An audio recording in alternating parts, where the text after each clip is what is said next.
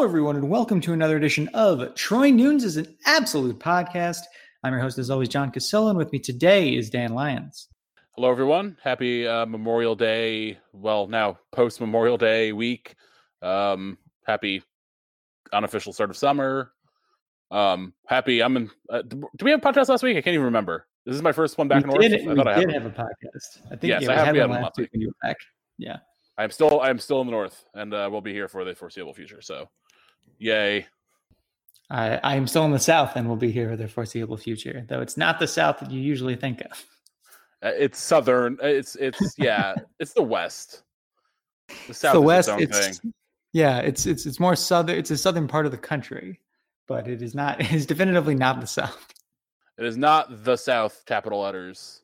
No, it is. It is the south, lowercase s. In case anyone was confused as to where Los Angeles is, um, not in the south, but southern. But I would. I, I would bet and this is not. I would bet that there's a decent amount of of East Coast people in general, just like there are a decent amount of West Coast people in general, just don't have a firm grip on the geographies of of states on the other side of the country.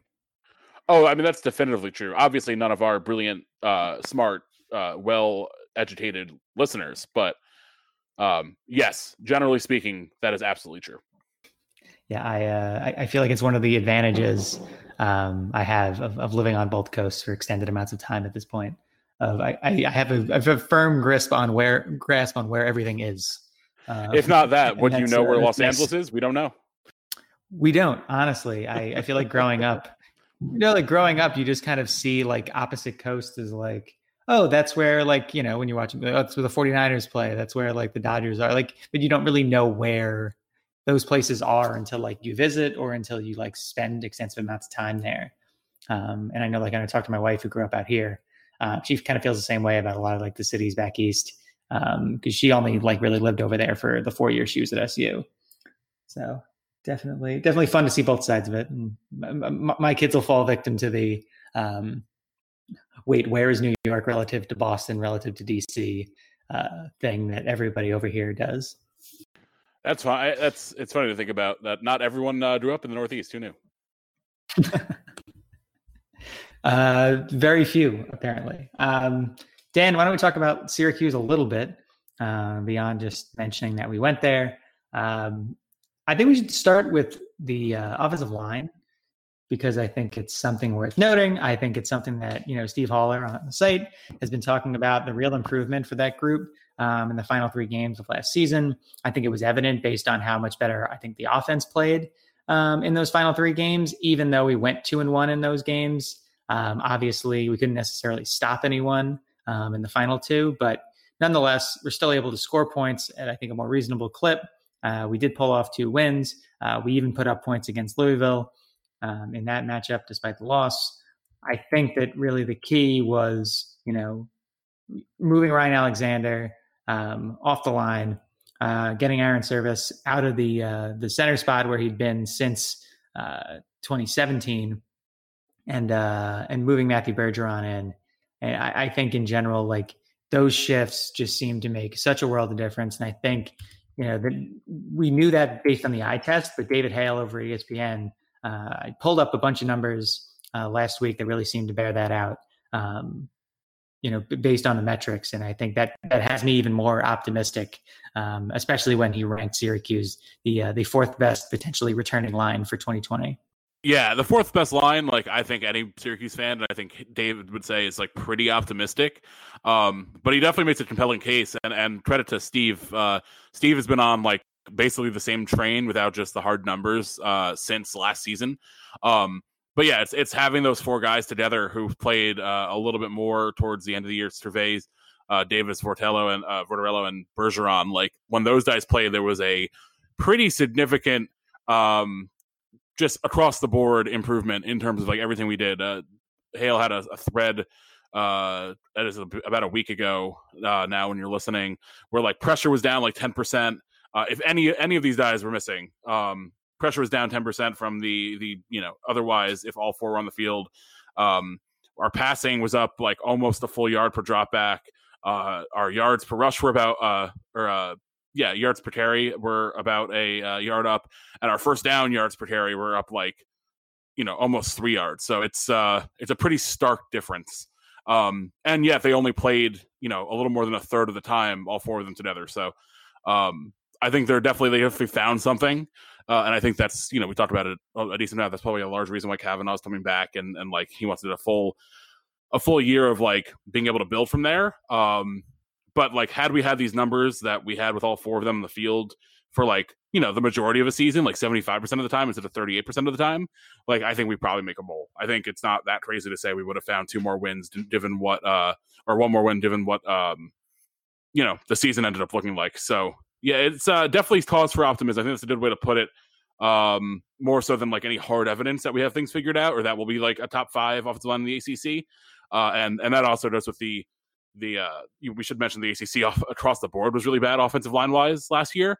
Um, but it's definitely like reason to think that we could see a pretty significantly forward if those things continue to trend in the uh, positive direction. And that's good news because a lot of those guys are still pretty young anyway. Um, so you know, hopefully we're building something that can last year and not just be like a one-off, like a one-off good season if we end up having one of those. Yeah, I mean, like you said, like I, I think a lot of us expected Cavanaugh gone. The fact that he's still back uh, created like some head scratching decisions at some points, but clear improvement in the final three games. Clearly, those were the guys that needed to be out there. Um, it seems like they wanted to try to preserve a red shirt for Bergeron if they could. I do think in general, but yeah, like you just look at this, how many games we had that were pretty close at different junctures, and it's it's very easy to see, like you said, a path to six, a path maybe even to seven. Uh, there's a handful of games in there uh, that came down to just the score. The NC State game probably stands out. Um, the Pitt game's one that stands out. Like there's some games that just it's just not going to happen, um, obviously. But you know, at, at, there, there's still plenty in there um, where you could say, okay, again, Pitt, you lost 27-20. NC State, you lost 16 to 10. And that game, you know, SU was just completely ravaged um, up front, and that was what really kind of stalled the offense for the first three quarters of that, you know, atrocity of a football game. Um, so you, you you can absolutely you know m- make the case there. I think for me going forward, it, it creates a sense of optimism that Tommy DeVito will be a lot better. I mean, we've discussed it here numerous times, but DeVito is you know uh, a guy who put up really good numbers despite the fact that he was you know knocked on his ass more than pretty much any quarterback in college football um, the fact that he was pressured more than just about any quarterback in college football. Obviously, he has some issues that that that he can address and should be addressing, um, staring down receivers, uh, not necessarily going through progressions, but those things are really hard to focus on, um, as we've talked about, when you're um, when you're constantly fearing for your life. And I think we saw that a little bit with Eric Dungey too, when we had lesser offensive lines, is that you can't necessarily get the fundamentals down when your first concern the second the ball snapped is how quickly is someone going to get to me. So I, I am very optimistic that you know we could see a 3,000 yard season from from Devito. That would be a first for Syracuse since uh, since Ryan Nassib graduated. Um, I, I, think we could see you know one of the probably better uh, seasons in terms of you know touchdown passes, uh, and you know maybe we get to see Devito run less. Um, I, I know he's done well at times when he's taken off. The Western Michigan game in particular, he really excelled last year. But I, I, I think that we could see a very different Tommy DeVito, even if he's not fundamentally like leaps and bounds better. I think we're going to see just a healthier Tommy DeVito and a Tommy DeVito that, that is more focused on making those um, adjustments that we saw him honestly capable of last year. If you look at how he was able to, you know, get rid of bad throws and and improve ball safety. I mean, he had um, one of the better streaks of, of, of throws without an interception to end the season um, in the country, which was which I think is something that you know, it's not it's not the only story of, of him and accuracy, but I think it's a story uh, when you look at the progression for him. Yeah, I, I think he definitely. We talked about it a lot during the season. He deserves a lot of credit for cutting down on those really brutal interceptions, especially the ones where he's flushed out of the pocket, which you know is an offensive line issue. Um, when he was flushed right and kept on throwing along the sidelines and trying to force passes to really tight windows instead of just throwing it away, um, he basically cut that all out by halfway through the season. And that's a credit to him. Like that was obviously like an instinctual thing and like an issue he had kind of built into him and he and the coaches got got rid of that. And that was huge. That being said, like he, you know, has plenty of other things to work on. Um, but he he definitely made uh, some kind of smaller improvements over the course of the year, even though he was playing through pretty clear injury. um, like you said, the offensive line obviously it's a huge part in that. Hopefully, keeping him upright, um, keeping him from having to uh, do more as much with his legs. I, I'm I'm always pro quarterbacks taking off and taking advantage when when defenses give them room to run, and we know DeVito can really pick up some yardage. He's fast, um, but it shouldn't be when like that's the only thing he has to do uh, because you know he only has two two to three seconds in the pocket. So hopefully, with the offensive line improvements, we'll see a much much different, uh, much more poised Tommy DeVito, and we will see um, what should be like in this system like we should start shattering these offensive number records for the team like every year. Uh, once the t- once the the program really gets rolling, and Devito has the arm to do it. So I- am pretty I'm pretty bullish. I, I think um, just a combination of uh, just these reasons for optimism on the offensive line, plus what we've already seen Devito kind of work on and and develop even in pretty uh, unfavorable circumstances for him. Um, I think tend to like indicate good things to come. Hopefully, so uh, definitely more optimistic after reading all this stuff uh, from Steven and David Hale, um, and and really looking forward to see where things go. Uh, and hopefully the recruiting uh, follows on because we talked about hopefully hopefully getting some more offensive linemen with the rash of defensive linemen and defensive pass rushers we've gotten recently. Um, you know, hopefully that's still to come. Yeah, I completely agree. Obviously, you know, we we lost out on. I know we talked about Josh Moore recently, and we lost out on him to Stanford. Um, realistically, if you're going to get offers from the likes of Stanford and Duke, um, Notre Dame, schools like that, I think Northwestern and BC were also on that list. Like, not to knock our alma mater, but I would say that we are the lowest uh, rung on that letter. Um, if if your main thing is academic prestige, yeah, if you're a student of that caliber and you play football, I think it's very hard to turn down Stanford if you get in. Yeah. So, like, and you know what, like technically like there, there is a clearer path to to a college football playoff to the NFL draft like Stanford's proven now for you know upwards of 15 years that they're able to churn out um, well almost 15 years I'd say in a row that they're able to churn out NFL talent. They're able to contend for major bowl games. Like there, there there's some hiccups in there obviously because uh, you know Stanford's not on that top rung of college football. I mean even USC who who would be considered on that top rung uh, can slip up more than most but you know most blue bloods at least. But stanford is is clearly you know in the last 15 years and really for the for the lifetime of of, of most recruits um, is clearly a better program um, and yeah you, you really can't begrudge a kid. Obviously su still has a lot of guys that they're focusing on in that um, that position group. So i'm not necessarily concerned as much. Um, su's starting to gain a little bit of momentum too um, on the recruiting front. And i think you know, th- this is the type of group that like we've said if su can just land one or two of these like you know guys in the top four to five hundred, and George Brooks is like a top two hundred, top three hundred guy. Um, you could see an SU class for the first time under Babers, you know, in the top forty-five to forty-seven or so, which doesn't it's not the end all be all, but it's something. Yeah, I mean it's a pretty big step forward. Right now we're ranked 46th. Now that is admittedly bolstered by the fact that we have 10 commits and a lot of schools are in like the mid single digits. Um, so like the average rating isn't great, but also at the same time, which we've talked about a lot, like a lot of these guys haven't been evaluated. Basically, um, everyone below like our top five or so guys have barely been evaluated. Uh, Derek McDonald, who's the tight end from Atlanta, uh, had a three stars slapped on him pretty shortly after committing. Um, we've had similar things for uh, Jalen Moss and Terry Lockett. I think we're both uh, had similar situations where like the sites are just starting to pick up on them. Austin Roon actually was our highest rated commit for a while at 24 7, and then got his rating uh, declined by like a couple hundred spots. So I don't really know what happened there. Um, like literally a day after I think he committed, but I'm not, you know, I don't think he got, I don't think he got a hundred, uh, like 400, you know, spots worse in reality. I, I assume they just had a ton of uh, reshuffling, but overall, like, uh, you know, it's a good, it's a good ground for this class. Um, if you get a guy like Rooks, uh, you're getting one of the better commits we've had in a long time. Um, we're still holding out for hopefully a quarterback somewhere. I know that's getting tricky with uh, just the numbers. Um, and you know, hopefully a couple more offensive guys, offensive line especially. Um, still positions I think we're pretty well flush at. I would take some more, but um, just overall we've been we've hammered those positions super hard uh, the last couple classes. Um, so yeah, the front seven, which is where this class really shines, I think uh, on defense is is a pretty good place to to be going though, and we have uh, what a pair of defensive tackles, two outside uh, linebackers, and a and a defensive end. Like that's I know uh, one of these guys might end up in the middle. I think Roon might end up in the middle, but um, not a bad place for us to be building up from, considering like all the depth we've lost on the inside, especially recently. Yeah, yeah, I completely agree there. I, I think th- this is, you know, with Juan Wallace leaving, um, this is something I like noted like a couple of years ago is that SU just kind of got into this churn and burn situation um, around the linebacker position in particular.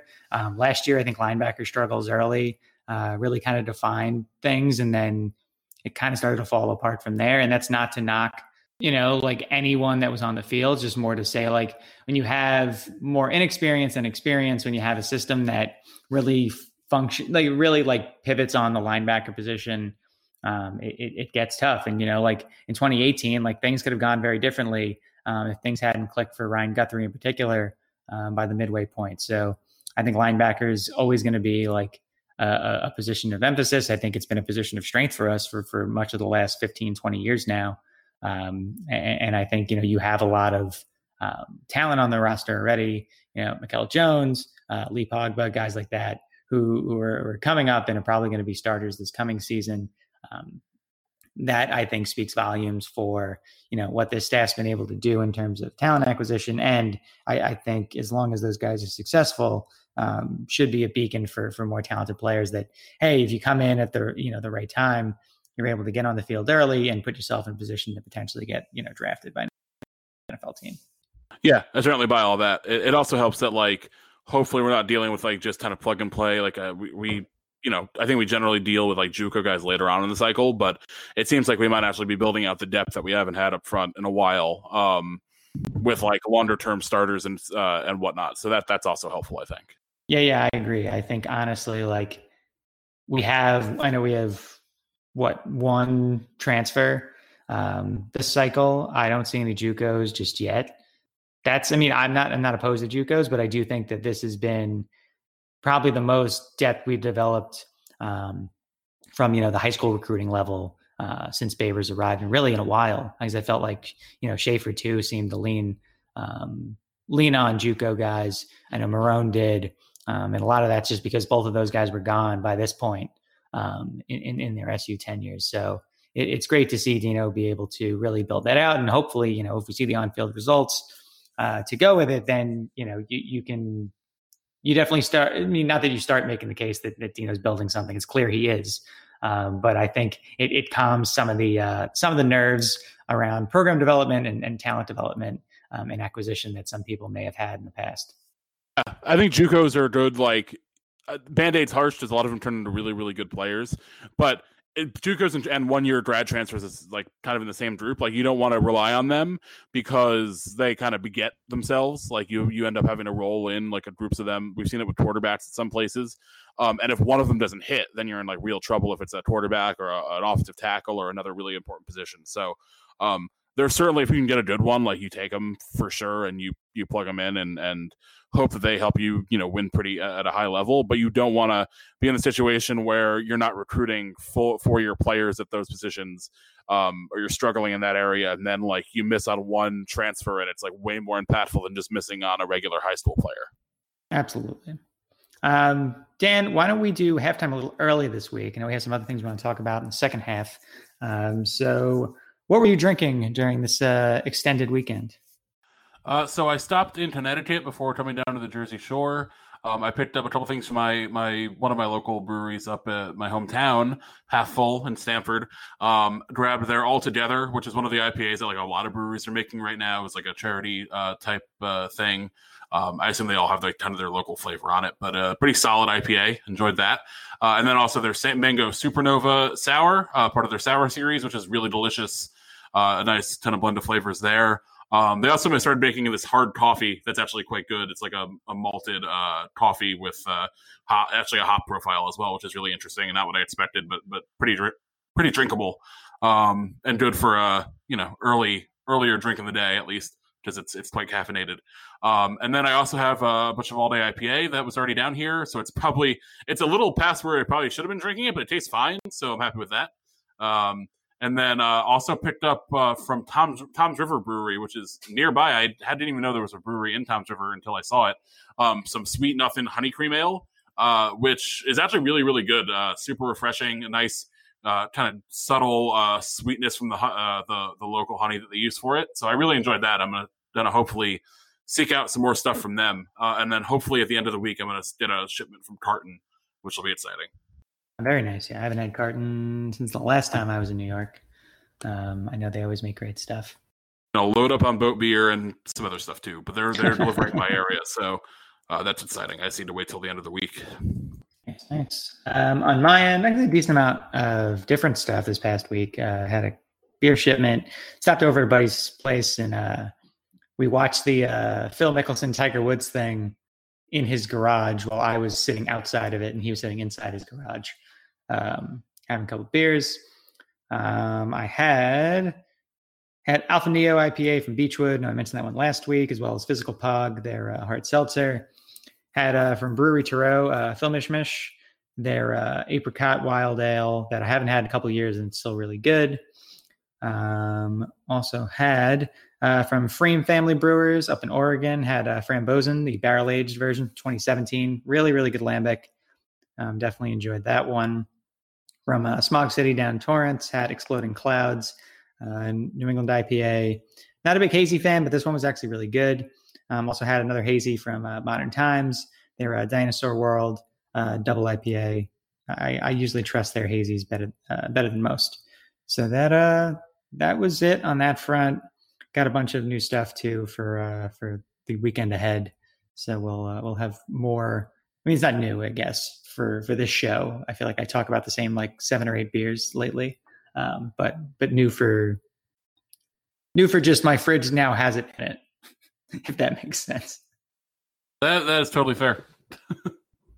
and, and, and, stay out of stores as much as possible and try to keep my local breweries afloat. Yeah, I'm gonna keep on trying to do that. There's a bunch of breweries around here that are delivering to the shores, so I'm gonna try to rotate through and at least support them every few weeks. I picked up some stuff at the store recently, but it was you know luckily pretty empty here and during Memorial Day, which was uh, a good surprise. It helped that the weather was pretty pretty mediocre. Um, yeah, yeah overall, sure. helping those guys out. If you check you know check for your own local breweries uh, if they're delivering you know it's always a good thing to do and, and get some money in their pockets so they stay afloat. If you're working um, yes. Very very very important um, dan i want to talk a little bit more about recruiting but not football um, and not men's basketball either talk about women's basketball uh, quentin hillsman is on a tear lately um, I know on Monday got a commitment from uh, Houston's Amani Bartlett. Uh, that makes the fourth player for 2021. Uh, she got injured, but before that was a top 100 player. If she ends up getting that top 100 ranking back, um, SU will already have four top 100 players um, for uh, 2021, which is pretty damn impressive, especially considering um, how much time still left in that cycle. Um, team added Nia Wilson uh, first and she's also a Texas player a couple months ago. And then uh, Latasha Lattimore and Cheyenne Day Wilson uh, were both added together um, within the last couple weeks. So, and it, pretty impressive uh, class following up on a 2020 class that was ranked number four overall. Um, Q's doing work. I, I got to say, I, have I've long been impressed with his ability to acquire talent. Um, the fact that you know some assistants left this offseason and that uh, could have put some doubt on on what was next. Uh, I feel like that's already been completely uh, nullified because yeah, he's he's done a really nice job here this offseason. Uh, you know, recruiting has been Q's thing for a while, um, and uh, for a while, I think there were uh, some concerns that it was kind of an unbalanced thing where he could bring in talent but didn't get the most of it. But ever since the the championship game run, I think he's starting to really pay him off, and then it's it's been getting more great recruiting classes. Last year, he finished with a top five class. This year, it looks like uh, we could be heading for a similar thing. And you know, just pulling in classes that that rival what like the big powers get. Um, hopefully, that'll elevate us into, if not that tier, just like on a place where we can, you know, play a UConn and maybe have an, uh, a, a chance of upsetting them. Like it's it's baby steps in, in women's basketball because there's such a big uh, chasm in terms of the talent but uh, I think we're starting to see it spread out a little bit more. Um, you know, I think Notre Dame uh, having a coaching change uh, with Muffet McGraw retiring, um, and her team kind of taking a, a, big step back last year to open things up in the ACC a bit. Um, but overall, like it's it's all good signs. I think Q has done uh, just a really nice job of making sure that deep tournament run um, wasn't just a one time like bit of uh, great news, but something that trails off. It seems like he's building something that even if we're not competing for national championships on an annual basis, like hopefully making more deep tournament runs, and that's that's like the next step. I think is is more consistent runs to the Sweet 16, to the Elite Eight, and then putting yourself in a position to uh, really compete nationally. But but obviously getting the talent there's probably the most important part of that, and he's he's continually doing that and improving, if anything, which is good. Yeah, I mean, obviously, you know, we, we haven't made it past the Sweet 16 um, since the the Final Four run, uh, which which is obviously a bummer, and it's obviously something that you know could spell some doubt about what's being built and, and whether and the validity of that run uh, for those outside. But you know, for those inside, I think you see a clear um, ability to challenge top teams um, every season. Obviously, you know, this past year, despite the fact that they were, you know, a team that didn't have, uh, you know, star point guard Tiana Mangakahia. They still were around a 500 squad. They still knocked off two top 10 teams with Florida State and Louisville. Like, this is clearly a, a program that, you know, while you, you know, like you said, is not is not in that top tier. I think that top tier is really kind of fluid right now, as you alluded to. I think it's UConn. Um, you know, you've got your South Carolina, your Mississippi State, Oregon found has found itself in in that conversation now uh, Louisville. I, I, think that you know Notre Dame taking a step back is is is a potential you know entry point. Florida State's been able to put together something really strong over the last few years. Like it, it's not necessarily you know UConn and, and and assorted friends at the top anymore. And like there's a clear spot in that second rung where where now you can potentially get yourself into a Final Four every every few years um, if you have the right players on the roster. And, and, and credit to Q for for understanding that and understanding that you know he does have um, what might be the right group of players on this roster, and and not just now, but like for years to come. Like we don't have to win a national championship every year. We don't. I, I might not need to win a national championship at all, but if Q can turn at least you know SU into a consistent Final Four contender, that could be um, you know a really great beacon for for for what's ahead um, and and turn SU into you know again if they don't have to be Tennessee or, or UConn um, necessarily you know in, in, the history of women's college basketball, but if they can become you know a, a perennial power and, and a team that that you see in that second weekend, um, that, that's a really great step in the right direction and, and makes you forget very quickly um, really what Q's been able to build from scratch. Yeah, that's the other side of this is that like obviously he's been around for so long that it's hard to, to kind of remember, but the program really wasn't uh, very strong at all when he took over, and he's you know it probably took took him a little longer than people expected or were hoping for him to to get off the ground, but I think it's pretty we're pretty clearly there, and uh, how obviously last year we didn't have you know a great season, but were dealt such crazy blows to start that it was kind of hard to imagine having it. But you know, this coming season should be a lot of fun with that top recruiting class with uh, Tiana coming back. Um, and then it just seems like we're we're in a really good position to to kind of keep things rolling here. Um, I'm looking through the ESPN women's recruiting rankings. Uh, they don't have the team rankings out, but there aren't a ton of teams here with uh, three three girls in the like top hundred. So um, definitely nice to see. Uh, it's it's really impressive what he's been able to do, and uh, I think as we touched on, like it's it's nice to to be able to kind of pull pull girls in from across the country um, or across the continent. Honestly, uh, it, it kind of shows um, that Syracuse is building more of a brand there than just like, oh, you know, I know we've gotten uh, had really good success recruiting in, in, New York City, and that's something like with the like with the men's team um, that should be a focus. But when you can pull in someone from Texas, like that's an indication that the efforts are really wide reaching and and catching you know notice in the greater women's basketball community. Uh, so that's always impressive as well. Yeah, and you know, like Q's gotten a lot of ex- a lot of success, um, you know, with, with your European players and things like that. Like, not that not that that's not good because we've got some great players from there. Um, obviously, you know, Tiana's from uh, Australia, but realistically, like having the ability to to walk into any gym, um, you know, in America and being able to to to get that sort of high level talent um, I, I, think that's when you kind of start to, to turn a little bit of a corner. Like obviously you can still grab some great European talent, some great talent from outside the states, but when when you can pull in like that many top, you know, U.S. kids, I think it's just it shows a progression as a program, even even if the wins might be um, you know the same. And, and I think that you know, th- this is again like a great sign for things to come. I mean, Dan, what do you think is the is the ceiling for Syracuse women's basketball? Do you think that they could ever become um, kind of a challenger to to a UConn or or at least look something like a South Carolina or Mississippi State or another program like that? Or, or do you think that that at some point like fan interest potentially scuttles an ability to climb into that like upper upper echelon? Uh, I think they go hand in hand. I mean, I like obviously South Carolina and Mississippi State weren't what they've become. Baylor as well, like until recently. Um, UConn hasn't won a title in a few years, and Geno Auriemma won't be there forever. Um, I think they'll still be very good, and they'll they'll put the resources behind it. But I see no reason why Syracuse can't um, can't start to like try to build those kind of inroads that the, the those SEC schools and a couple others have uh, done without having like the big lead up or the huge tradition um, and hopefully winning some of those games and becoming more competitive and people taking you know i don't think they really need to become like more exciting. The games are actually like the the quality of basketball is great. The the talent's great.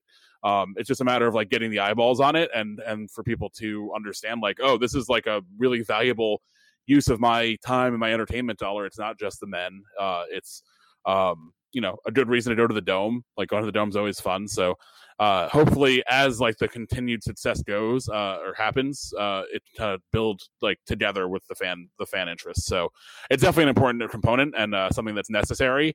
But uh, i still think like the when they will come thing holds true even if like we didn't get the huge spike after the national championship birth um, but if it starts to become a long term thing and you you win over those uh, like the skeptics among the fan base like you should be able to hopefully uh, continue things that way and and start to make it so it is a program that like you know the girls are going to to see as as valued and and have like a strong fan support behind them. Um so yeah I, I, think it all it all kind of intermingles. I don't think there's like an obvious like just do this one thing and and everything will fix itself but i i think there's there's plenty of room in the college basketball the women's basketball landscape to to take advantage and in the acc as well. Um We've seen like some ups and downs and some ebbs and flows with the top teams outside of Notre Dame uh, before last year.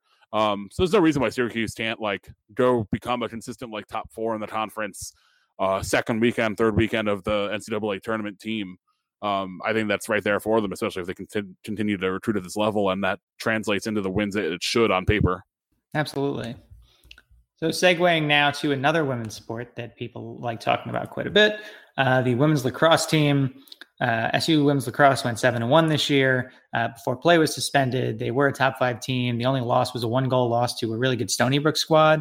Uh, they knocked off Northwestern and Maryland, two teams that I think had kind of haunted dreams for SU women's lacrosse fans um, in recent years. And uh, I bring all this up because we had our uh, kind of weekly surveys that we've been doing around certain, you know, Orange athletic programs, and and one of them, uh, you know, this week was the women's lacrosse team the one like the major major surprise I found here uh, was just how like locked in a lot of people are on Gary Gait. It seems like some like 50% of respondents, and again, there's only 42 respondents on this one. That was less than the other surveys, but 42 respondents, 50% of them said that that he's safe without a Final Four. Um, we'll note that Gait's made seven Final Fours for SU, um, and the team has not won the national championship in any of those.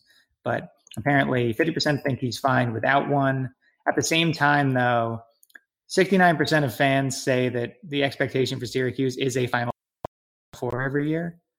Also seems like there's just a lot of not necessarily i feel like the responses at least didn't necessarily indicate the same line of thinking um, per question which was odd. Yeah i'm i'm not terribly surprised uh, with the Gary Gait kind of phenomenon. He's just such a such a towering figure outside of his role as women's lacrosse coach. Um, and a lot of these a lot of the fans that are answering are probably not like following the day to day of that program uh, so it just makes sense to to be super supportive of him but it's also been you know very successful outside of the the national championship uh, gap but uh, i think you can make a make a i think with how things have gone in that sport you can kind of make an argument that syracuse has remained more or less in contention while teams like Maryland or Northwestern have, have varied a little bit more, even if they've been more dominant at times. Um, Syracuse is just always right there. Uh, so they're kind of, I, I kind of like to hope they're to think they're bound to break through at some point.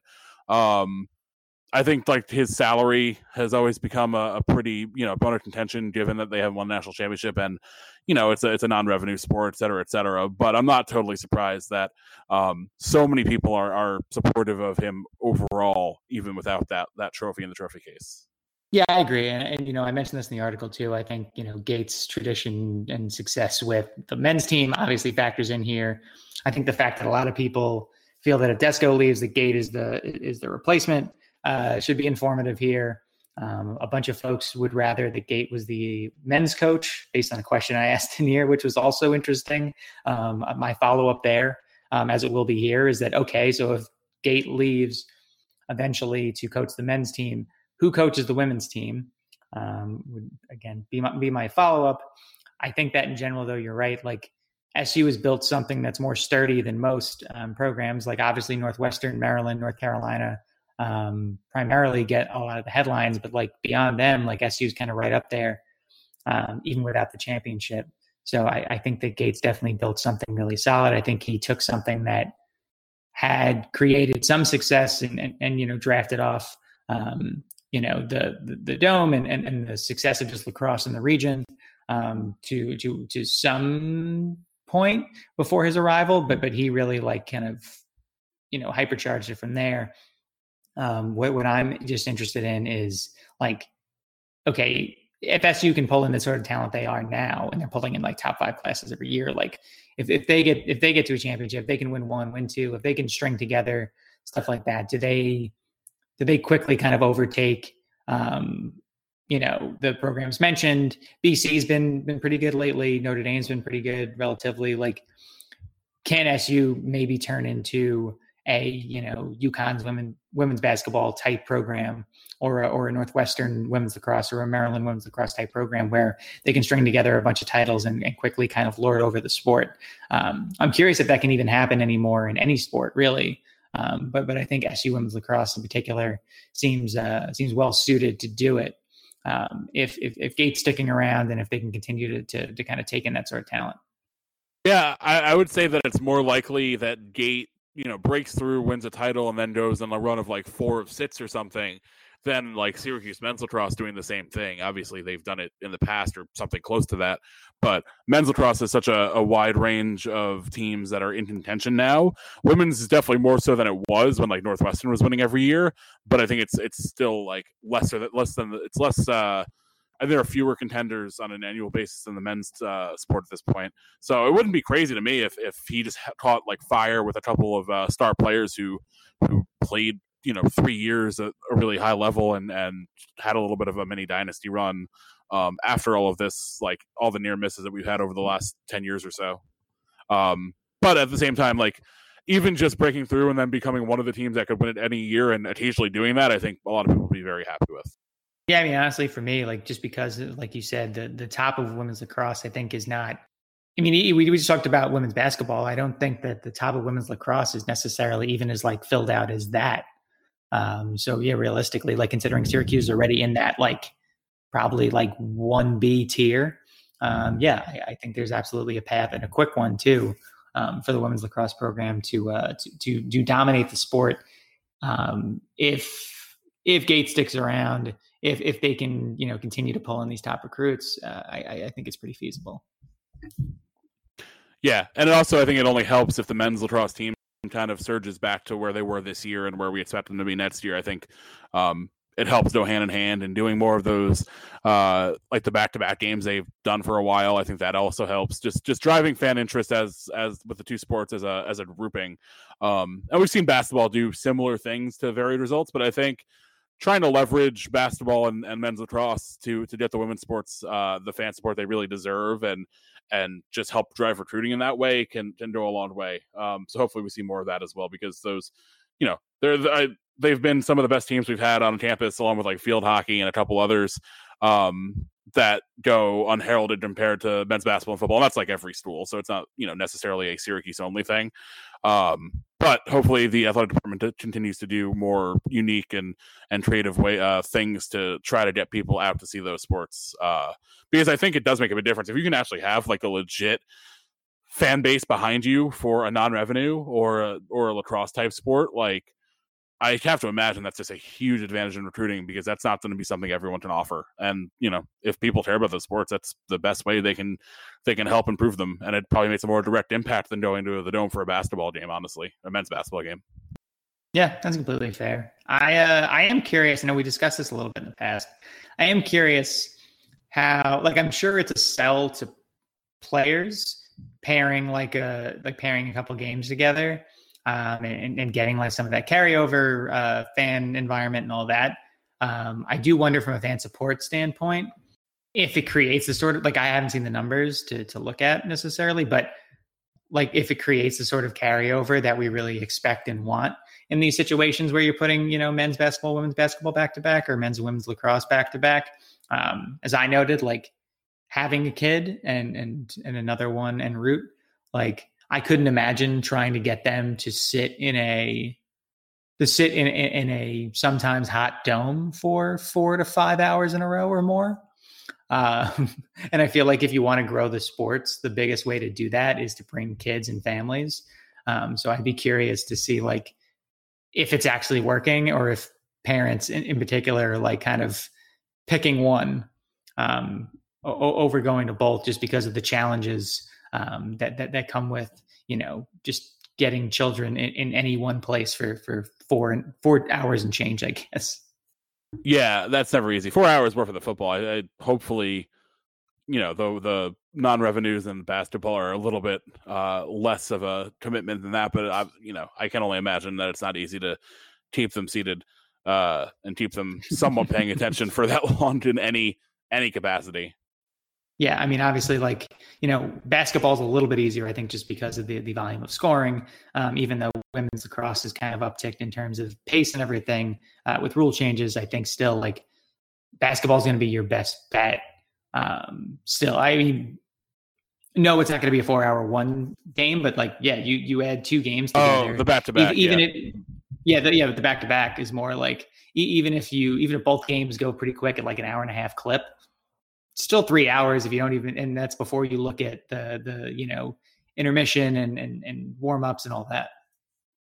Yeah it's definitely it's definitely an issue. It's just one of those things that like there's not a ton that can be done about it. You just need to to try to to give some incentive. So i don't know if it's like something interesting going on out off of the field of play in the dome or some kind of uh, giveaway or or other uh kind of event within the game. I think basketball might be a little easier just you have like the backcourt area, so you probably you know they have stuff set up back there. But um, obviously, like I know the the family thing has been a big driver for the women's basketball, especially.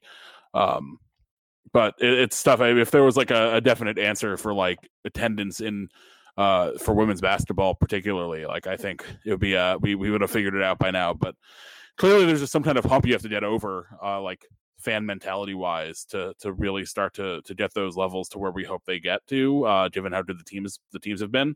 Um but it's, a challenge and and that that'll be another thing that's just challenging coming off of like the current the covid situation. Like who knows what uh attendance is going to look like even for sports where like you could pretty easily spread out. Like i, I don't think you know your average women's lacrosse game or or women's basketball game are gonna be like you know people on top of each other but i i you know kind of assume that people are gonna cut bait on those types of things uh more quickly than they will even like a really packed men's basketball game despite the inherent risks. So hopefully um there's something to be addressed there and maybe they can try to flip it and say like oh hey there's like you can definitely be more safe here because we have so much dome to to use uh, for attendance. Um, but that's also you know a ways away here now, so uh, we we still haven't figured out from Syracuse like what the football attendance policy will. I know Iowa State released theirs today, where they're doing about fifty, actually less than fifty percent capacity. Um,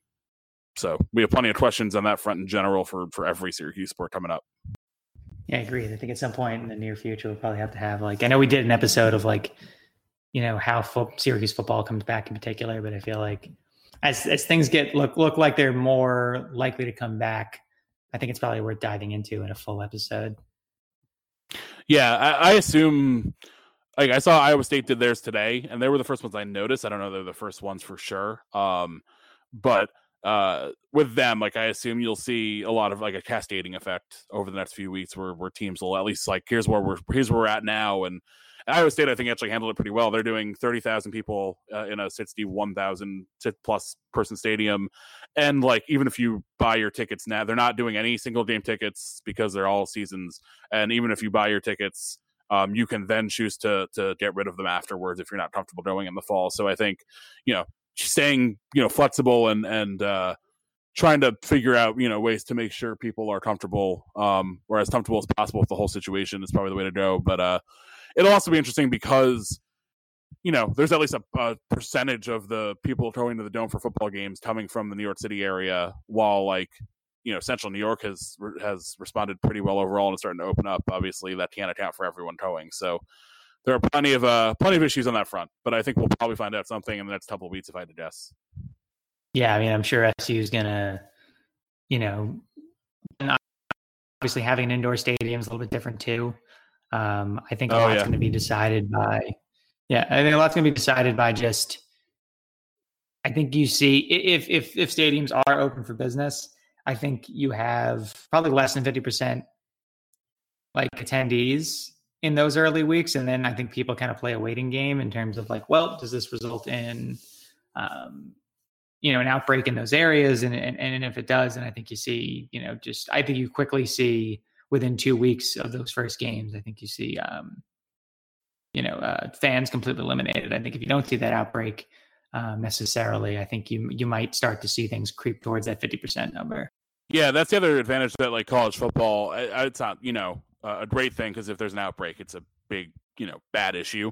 Um, but they they do the advantage of like games are a week apart, and in large a lot of cases, home games are two or three weeks apart. So you'll actually get some some data, um, some data back between games, so you'll have a, a decent idea of what the risk factors are. But uh, obviously, like you know, if you're attending these games, like hopefully you've weighed everything because I, I personally, I don't think I would be in a rush to go to a game this fall, and I would love to go. Like otherwise, I'm like would absolutely love to go to college football whenever I could, and I, I, think I'd probably pass on this fall overall just to just to be cautious because it's I don't know, it just doesn't seem super worth it. So hopefully everyone's doing what what they feel is right for them. But um, yeah, it's just uh, I don't know, it's it's so it's so complex, and it's I, I can't imagine having to be in a decision making capacity for that.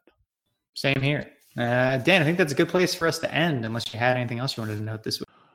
No, just uh, happy to keep on rolling along. Hopefully, everyone uh, had a good weekend, and uh, we're just kind of chugging through uh, towards some sports. Obviously, we had a little bit of uh, golf this weekend, as you mentioned, uh, which actually was a lot of fun. Um, I thought so. We're we're inching we're inching back to a place where things are like not normal, but like normal adjacent. Yeah, I, uh, I, I know the NHL didn't put a date or, or sites on it, but it was fun to see uh, to see their idea for a 2014 playoff.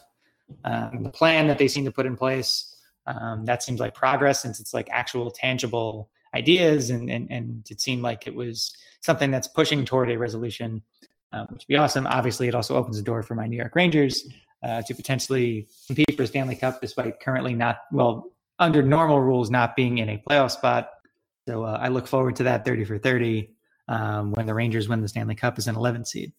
I yeah, I was about to make the same joke. So uh, yes, congratulations in advance for the what like I don't even know how many games under 500 Rangers uh, winning the Stanley Cup. Just truly, we actually truly, aren't. We actually aren't that many games under 500 because of how hockey works. Fair enough. That me, I'm the non-hockey fan. Yeah, it's uh, we are. I haven't looked at the standings in quite some time. So we're so we are 37, 28, and 5. And even if you put the five lo- overtime losses into the loss column, we're still 37 and 33. That's actually like it's actually kind of jarring how different hockey and and uh, NHL and NBA are in that regard. Because I I would love to see like the same thing in the NBA, and you're like, oh, the 38 and uh, 47 Spurs are are here on the NBA Finals. that that would happen, um, or you know somehow the the Cavaliers just happen to be like the most rested team in the NBA. they were ready. That's all they needed. Mm. Kevin Love is so fresh. Or or, or maybe or maybe the, the New York Knickerbockers find a way. So many power for, power forwards dominate the post COVID league, and they have Could so many. Imagine, Could you imagine if like like of all the Knicks teams actually that would like could you imagine like being Patrick Ewing or being like literally anyone on all these great Knicks teams you know, like over the last like 40 years and and then somehow like a, a team that's like 20 games under 500 manages to get into an expanded tournament and and wins it all on like some fluke. I honestly don't even know how they'd feel. Like of the 90 like the good teams, like this might actually be the worst Knicks team on paper, which is saying something. Um it'd be very stupid. I don't know if it's the worst say. team. I don't know if it's the worst team on paper. I feel like there's definitely been worse teams. This team, this like the team a couple years ago, like when, when we were supposed to get like the top pick, like that, that was team, bad. Yeah, that team was miserable. I don't know if it's maybe it's not the least talented. It's just like the the collection of players makes so little sense. Well, there's that. Like they're not bad on purpose. They're just bad. and bad on purpose is always so much worse than bad. That's true. You can really go out of your way to be like worse than that. Like the Warriors this year with before Steph and uh before Steph came back. Like that team right. got bad on really quick. Hilariously so. I, I mean, I was fine with it. I, am cool if I don't have to see that team play again. I, I hate to break pissed off Draymond is always fun. Maybe not this year if they don't do a like a every team plays, although that's a bone of contention now. But uh next year I expect there'll be something. I actually don't want to see the in every team plays tournament only because I don't want to see the Warriors find a way to get to the finals. God, that'd be funny. People keep on saying that the next, although it doesn't sound like Durant's going to play any in, in, any event. So, I think it'd be best for him now, like for his no, career. Yeah, I, I, don't. You know, even if he's like 100 or close to 100, percent just like who cares? Just just get past this season. We'll figure out. We'll figure out in December, whenever the next season starts, and really hopefully get things rolling. Although whoever knows with Kyrie, the meteor known as Kyrie Yeah, I'm just glad Kyrie hasn't called into question the validity of the disease. That's a win. We we should just put that in the win column for this whole event. He's gonna blame uh, round earthers for it. Just wait. oh God. Anyway, Dan, thank you as always for joining us. Yes, the second the second end. This was the bonus track. This was the the end of the album uh NBA if discussion. You, wait, you have to wait uh, three minutes. If you wait three minutes, then suddenly you hear a guitar riff start. uh yes. So yeah, good times. Hopefully everyone, you know, etc. Stay safe, stay healthy, etc. etc. Um yeah, good to talk to you as always, John. Of course. Uh yeah, like Dan said, everyone stay safe, stay healthy. Uh we will do our best to do the same on this end.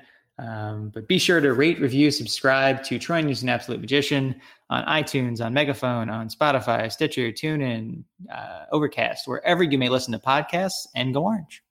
Orange.